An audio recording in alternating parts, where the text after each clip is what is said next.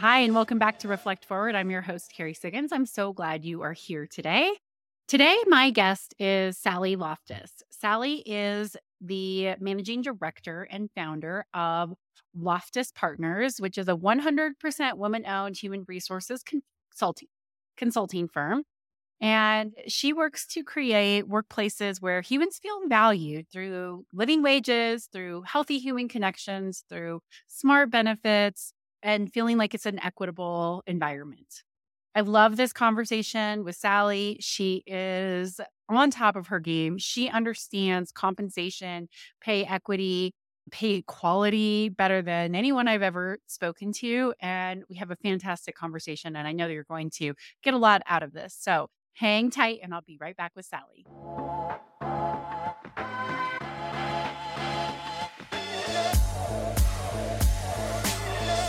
Hi, everyone, and welcome back. I have Sally Loftis with me. I'm so excited to have this conversation with you. Thank you so much for joining me on the show today. Thank you. I'm so glad to be here. All right. So tell us a little bit about your firm, what you do. I'd love to hear it in your own words. Thank you. I am the managing director at Loftis Partners, which we are a human resources consulting firm, which really specializes in people strategy and also in pay equity. So that's kind of what I've done my grad school research on, have worked on the last decade, and really work a lot with organizations around their compensation structures. And so you started this, your company, you started your firm in the pandemic. So maybe talk a little bit about what that was like. Yeah, that's funny. I was writing our origin story earlier for a blog post. Yeah, I started in August 2020. And at the time, really, I was going to start in February 2020. And, you know, kind of was like, I don't think this pandemic's going well. This might not be the time. And then my children came home and stayed and, you know, waited until kind of August at that point, had realized I already felt comfortable with virtual work and then people were opting more into it. But even starting in August 2020, we were months away from a vaccine here in the US. So really at that time I was doing 100% virtual work, but we made it work and I still do tons of virtual work. I mean, I do in-person stuff as well, but a lot of it is just working sessions together and building conversations around people positive approaches. Yeah, and I love that. I want to dive into that a little bit more. But first, just because I interview so many entrepreneurs on here, mm-hmm. what sparked you to want to do this and go out on your own? What was that driving factor for you?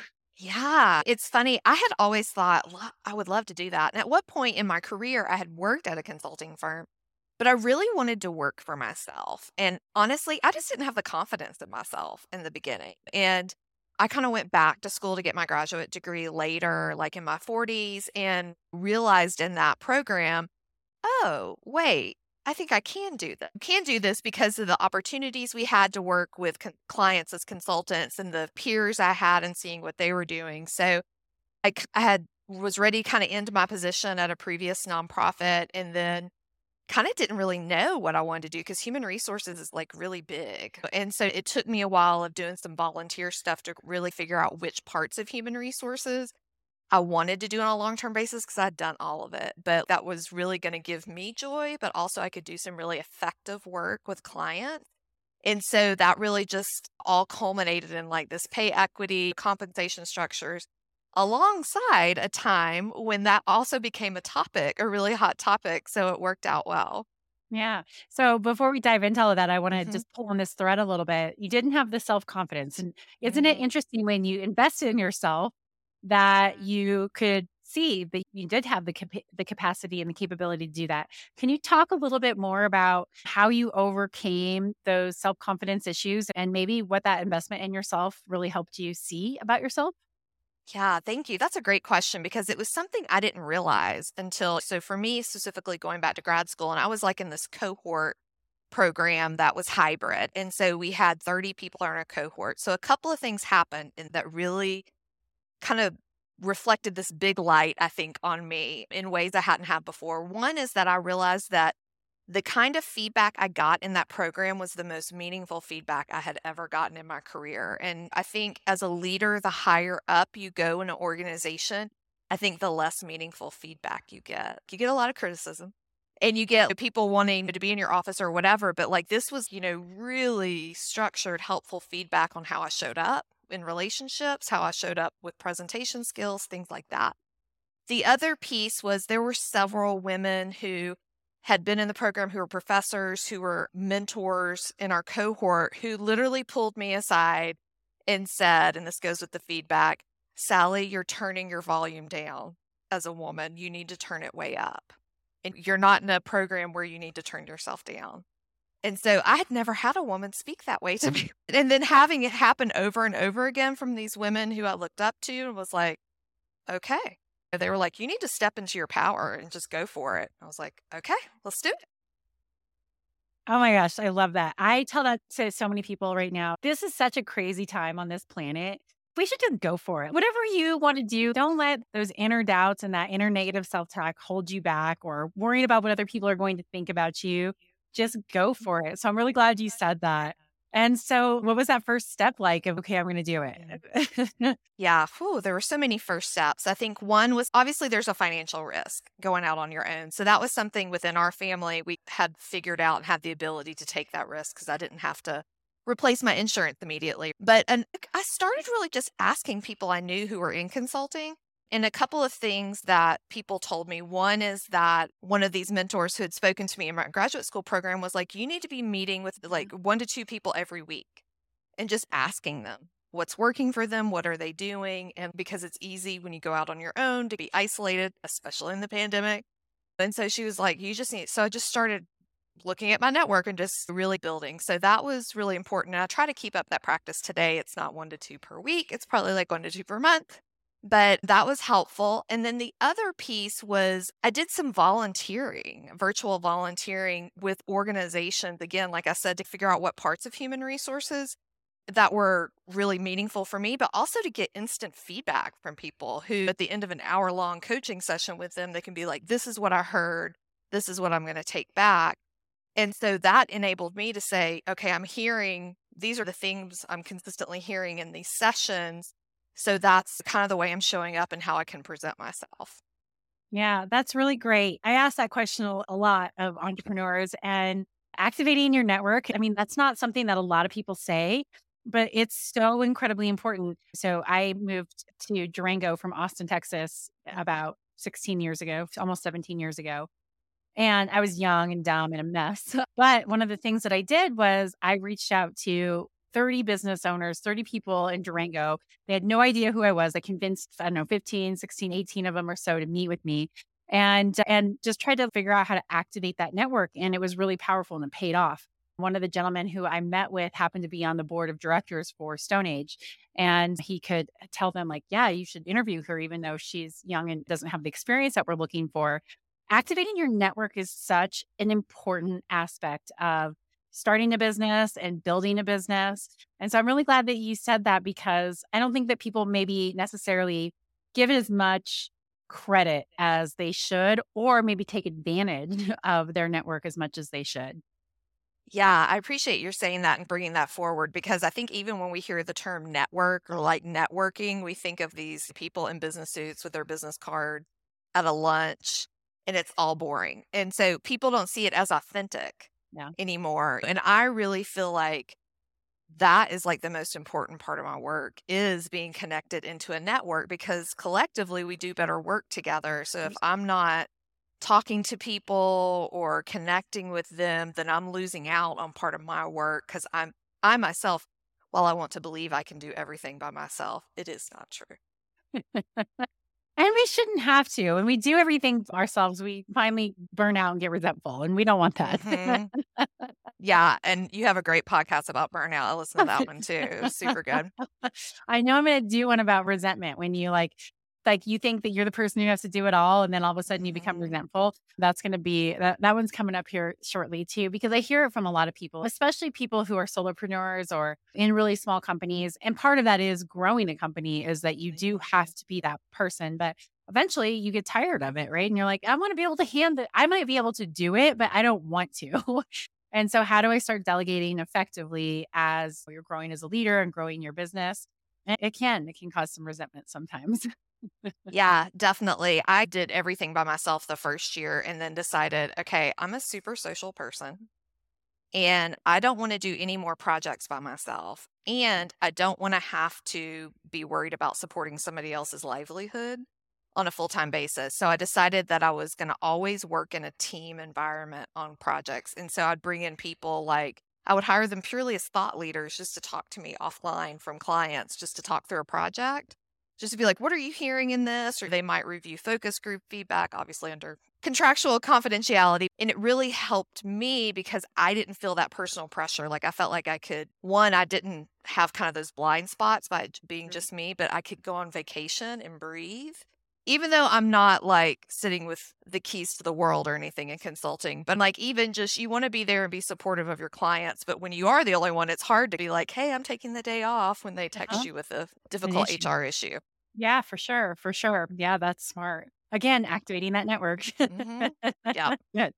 All right, so let's talk a little bit about your expertise mm-hmm. pay equity and pay transparency. So, mm-hmm. for those people who maybe aren't familiar with it, like Colorado is a pay transparency state. I know mm-hmm. New York just became one, Colorado was mm-hmm. first. There's several others out there. Could you maybe explain what pay transparency and pay equity are? Yeah, definitely. I will say it's stuff it's a topic that continues to develop and it's learning a shared language because it is evolving so quickly. I see more and more states, cities, and territories will probably come online with pay transparency. So it's important to know. So let me start with pay transparency.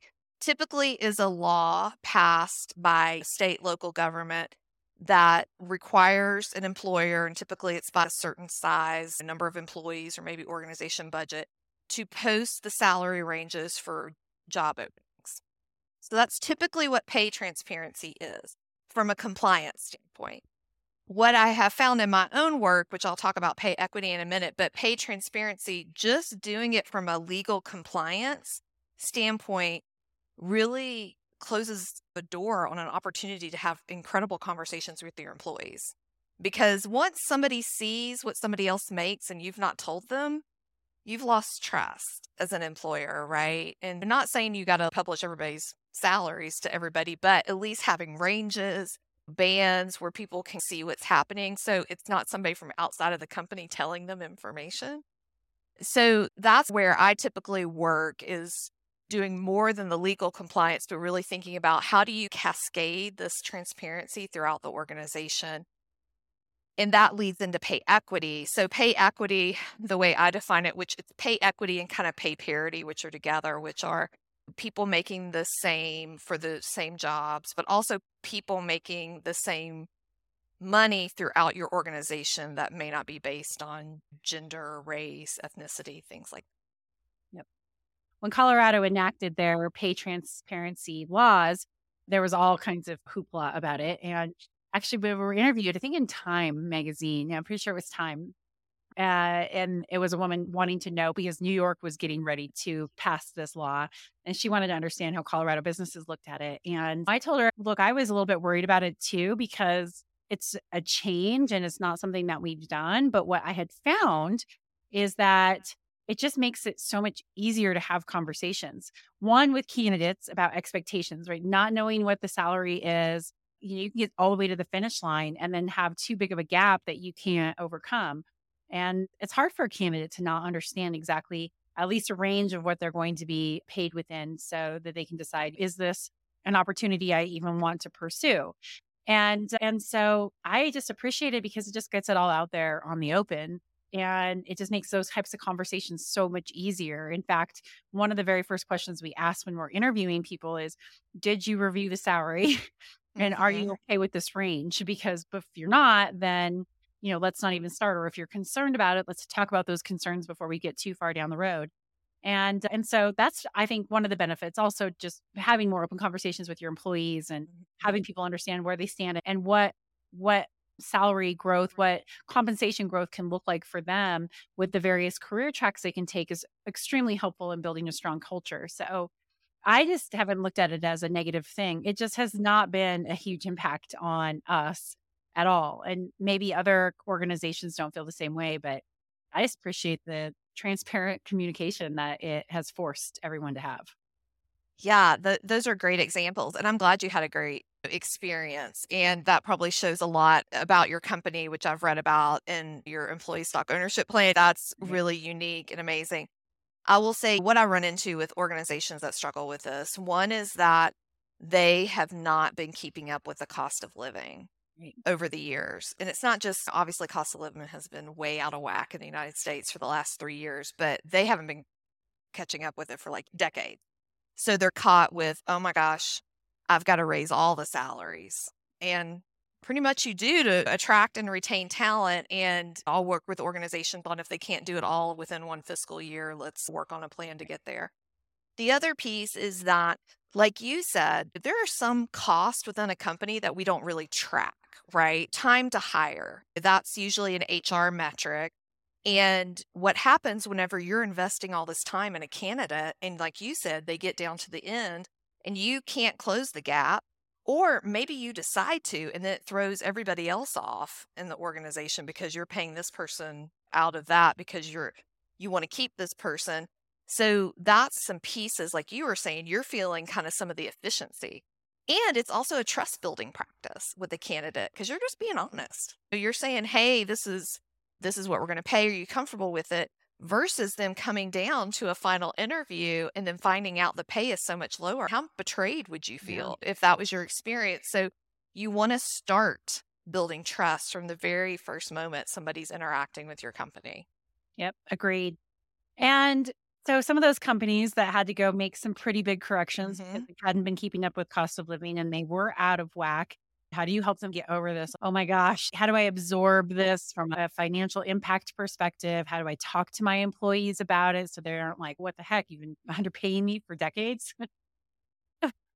Yes, yes, and yes. Those are all situations I've encountered. Usually, I'll sit down, we'll start with a pay equity assessment where we basically are looking at everybody's, we're looking at the HR data, which is salaries, role, department, race, ethnicity, gender, age, tenure, things like that. And we'll look at it and just start saying, okay, what's going on? Do we see anything when you kind of line up? I'll say salary bands, but categories of jobs. Do we see anything that seems kind of really out of whack? And so we'll start there and then we'll start asking kind of questions. We always approach it with a sense of curiosity, not judgment, because more than likely, most people have, have inherited a compensation system that they did not create. So there's going to be some things that happened in the past that you just have got to roll with. But we'll start there and just start looking at what happens is it's almost like a thread when you're pulling out a sweater. You start pulling that thread and seeing things unravel. Oh, we were paying this person in finance so much more because that was a really difficult job to find 10 years ago or 5 years ago. But now, you know, we're going to we need to probably do a salary study on that position and see is that true? Is that a job that you know, it's pretty easy to find candidates We'll look at recruitment practices. Really, it kind of pulls into the whole employee life cycle. When we start looking at tenure, are the lowest people paid the people with the shortest tenure? Well, that's interesting. Let's start digging into that. Do you know why they're leaving? Do you have an exit mm-hmm. interview process? There's a lot of different ways you can go with the data. And we just start where the client has energy and resource to address it. Yeah. Yeah, I can I'm sure it can be overwhelming for for some leaders to go, okay, now I have to do this. What is that advice that you have for leaders who are like, okay, I am feeling overwhelmed by all of this? Yeah, you know, try to be pretty honest and say if you don't do anything, then nothing's ever going to happen. I certainly run into people who are like, we're not going to do anything. And, but usually I'll just say, okay, let's just, let's do this with intention and process. What I've seen in the last three years not necessarily with my clients, but in other ways, is that usually the hourly or that entry tier of workers, that pay's gone up quite a bit, which it needed to anyway, to catch up with cost of living. And then like people who make, I'm going to say like over 300,000, those jobs have gone up significantly. But there's like this pinch happening between, I'm going to say 75,000 to 300,000 or whatever. And that's where the labor market is, is tightest right now. Yeah. So we'll say, okay, if you're going to, if you need to raise the entry level, let's make sure and raise everybody else at the same rate so that you're not continuing to create salary compression in the middle. Yeah. Does that make sense? Yeah. Yeah. It totally, okay. makes, totally makes sense. Yep. Absolutely. Yeah. And I think that doesn't surprise me. I haven't heard it put that way, but yeah, I think it, it totally makes sense. You've got those mid-range jobs, right? Or mid-management, high-level individual contributor roles. Mm-hmm. and maybe of people who've been there with some tenure who can sometimes maybe get the loyalty penalty where they've been yeah. with for a while and haven't gotten it. So I can see where that group can come in and maybe get that pinch quite regularly. Yeah, there was research that just came out recently, and I can't remember who put it out there. I feel like it was Gallup, but that basically in the last year, people who left their company got a 7.6% raise, and the people who stayed at their company got a 5.2% raise. Obviously, that gap can be greater depending on what industry you're in. You're like, why wouldn't somebody go make mo- more money? I think it comes down to the culture. And mm-hmm. how big of a role does a culture, does culture play into this when you're looking at it through the lens of pay equity and whether people want to stay or not?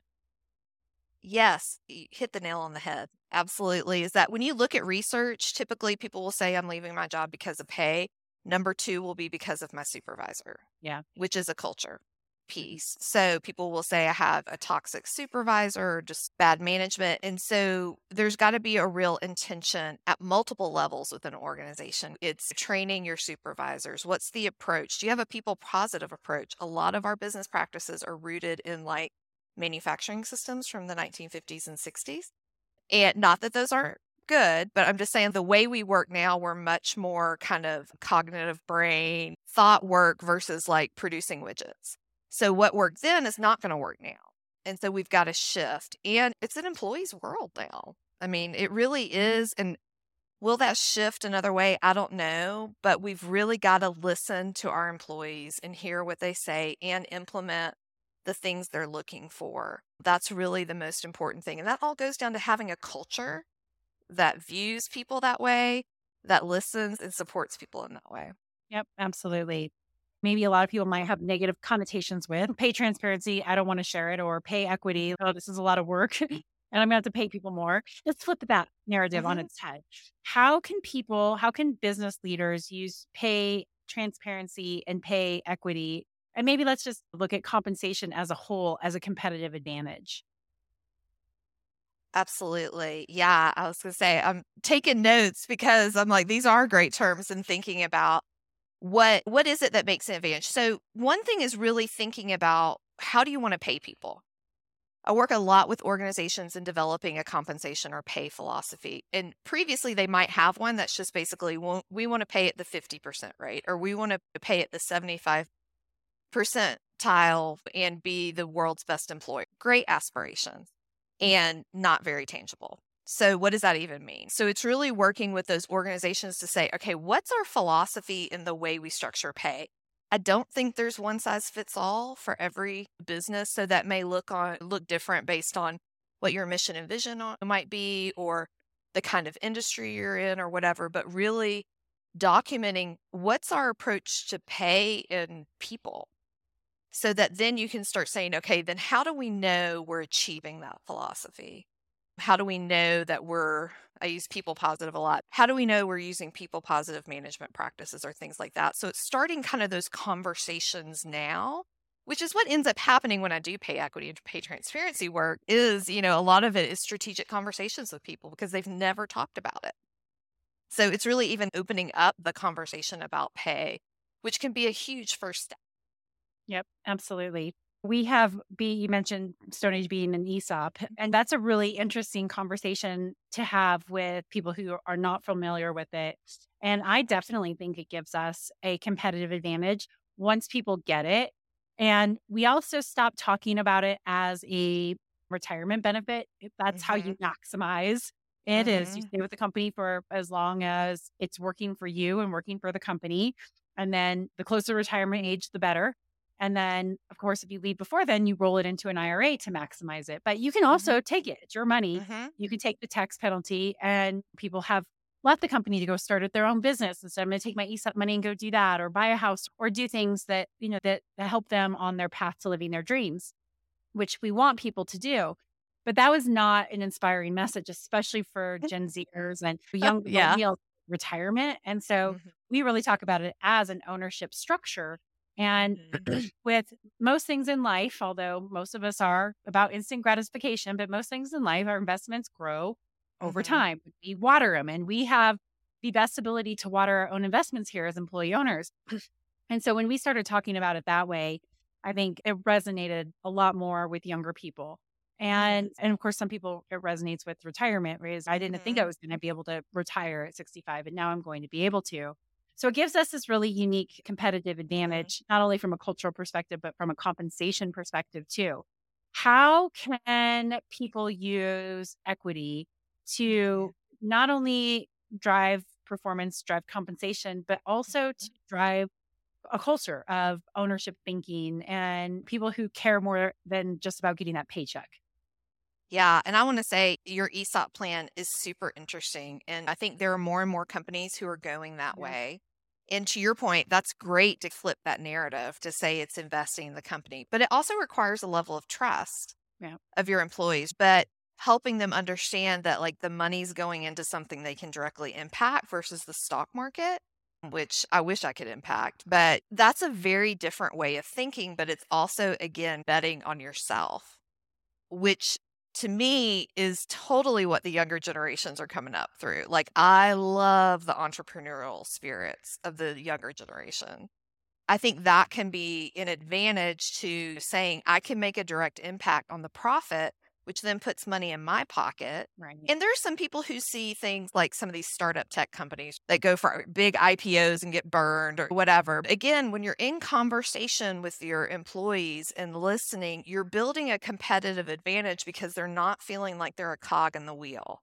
They're feeling like they're a dynamic human. And I certainly feel like I've listened to you enough, Carrie, to know that's the approach that you're taking with your organization. But that makes a huge difference with people because they want to feel seen and valued at work in many ways. And it's not just pay that you do that with. Yep, absolutely. And I agree. In fact, once people once you get past the am I getting paid enough to take care of my needs? And yes, that I feel valued in my role. Most people don't look at that. I remember when I came to Stone Age, um, I mentioned I was a mess. I was a complete mess. And all I cared about was I got a job and I can pay my bills. I realized now I looked at so much of my career as just being a paycheck player. Yes, I wanted to be successful. And yes, I wanted to achieve and make an impact, but it was very self centered and very focused on what's in it for me. And when I came to work at Stone Age and I had autonomy and I had trust and and I was my my talents were aligned with the job that I was doing, all of a sudden, like I never thought about my paycheck ever. And of course, it was still important. And yes, I wanted to get salary growth, but it wasn't my main driver, right? My main driver was meaning, purpose, impact. And I think that not everybody is lucky enough to be able to have that in their job in their company. Like I, I know not everybody at Stone Age who works here is in the right role for them to be able to have those same exact feelings. My goal is that we can get everybody to that place because it is so freeing when you have it. And I think a lot of leaders, they just look at compensation or as like the main motivator, or they think it's so much work to figure out how to give that autonomy and be transparent that they don't do it. It's just not part of their Mhm. culture, but they're missing out on what actually motivates people. And pay is not always the highest on the list. Yeah, you make a great point. One of my favorite exercises to work, like when I do employee feedback sessions or things like that, is just asking people, tell me all the things that motivate you. It doesn't have to be limited to work. And you get up there, you might have 10 people and have 200 things. One, it's super interesting because it's a way to learn about your employees. But two, is you start seeing the themes, right? Maybe something relationship oriented, it may be something purpose oriented, it may be having autonomy. It may be having the ability to, you know, work a compressed schedule so you can go do stuff at night, whatever. And that's a really great way to just open up that dialogue and see what are the things that motivate people and how can you build a culture that surrounds. Absolutely. It's not easy to do, but it is so worth it. And I do think that a lot of people get overwhelmed with where do I get started? And and I think the best place, and we maybe you tell me if you agree, is Mm. start by asking your employees what they think. Absolutely. I will say I'm amazed at how many organizations I work with that have no employee feedback loops No. at all. They may have a annual survey and then don't even like really report out results or they may do nothing. So that's a great place to start is like how do you build this two-way loop with your employees to give and receive feedback on a regular basis? yeah, absolutely. All right, back to the pay equity question, Mm-hmm. because I'm sure there are people here going, okay, great. No, I need to do this. It's probably a good idea. How much is Mhm. this going to cost me? And Mhm. is it just going to cost me something? Do I have an ability Mm-hmm. to get a return on the investment that I make in hiring Sally to come in here and help me figure this out? Yeah, that's a great question. Thank you. I don't get asked that very much. So thank you for asking that. I will say one is that I will send in my links to you after this podcast. I have a blog post that's basically instructions on how to do a pay equity assessment yourself. So mm-hmm. I think that should be open source to everybody on how to do this work. So I'm happy to send that as a free resource to everyone. Two is that be in community with other people. Maybe if you see companies that were people there, if they're doing pay equity work, talk to them, see what's working for them. I've actually been part of a group for the last year. It was 10 global healthcare nonprofits who were all doing pay equity work and brought me in basically to facilitate their group that they met once a month. And it was like a community of practice. And we just talked about like, we had one session on just how do you communicate this to employees. We had one session on how do you calculate cost of living across continents.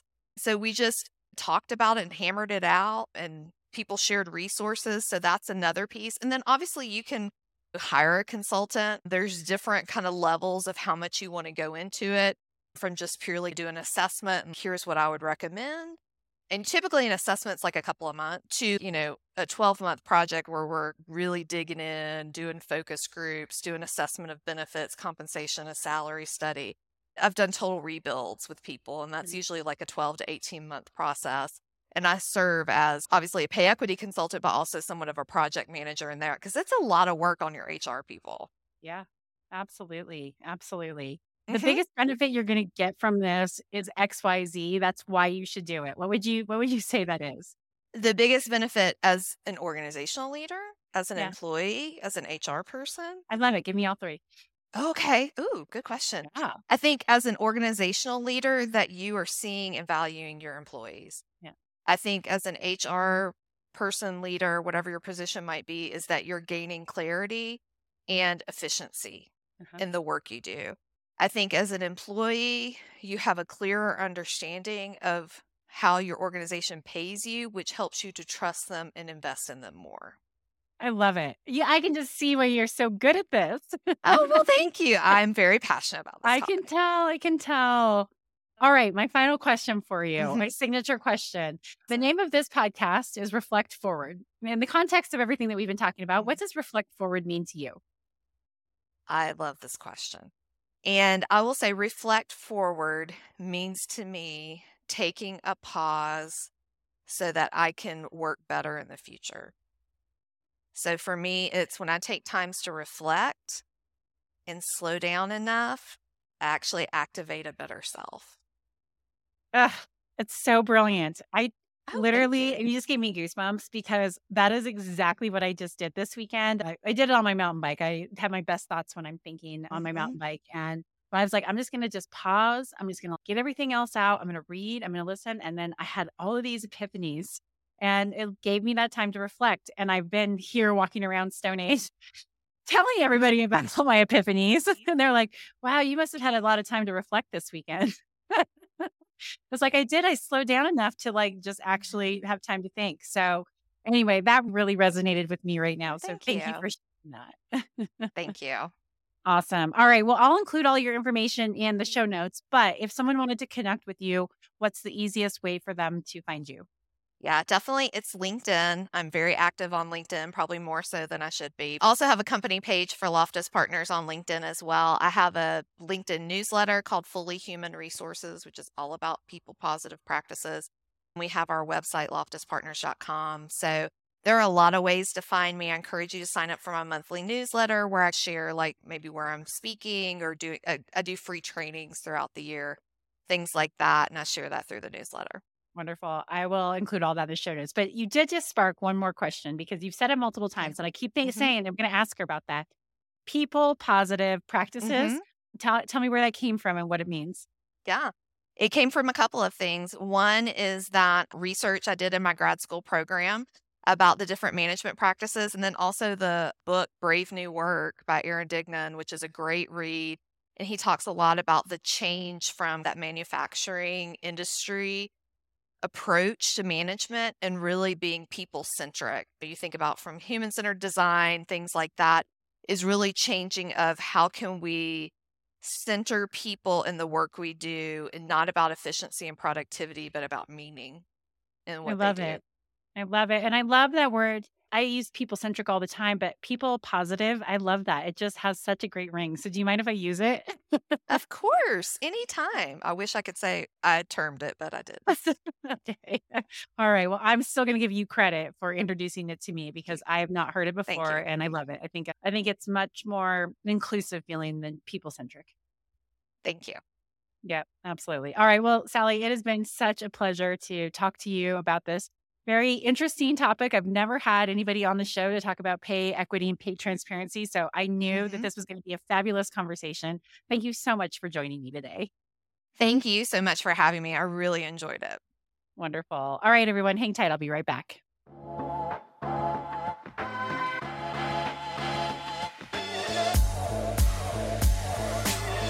All right, everyone. I hope you enjoyed that interview. What great insight she provided us today.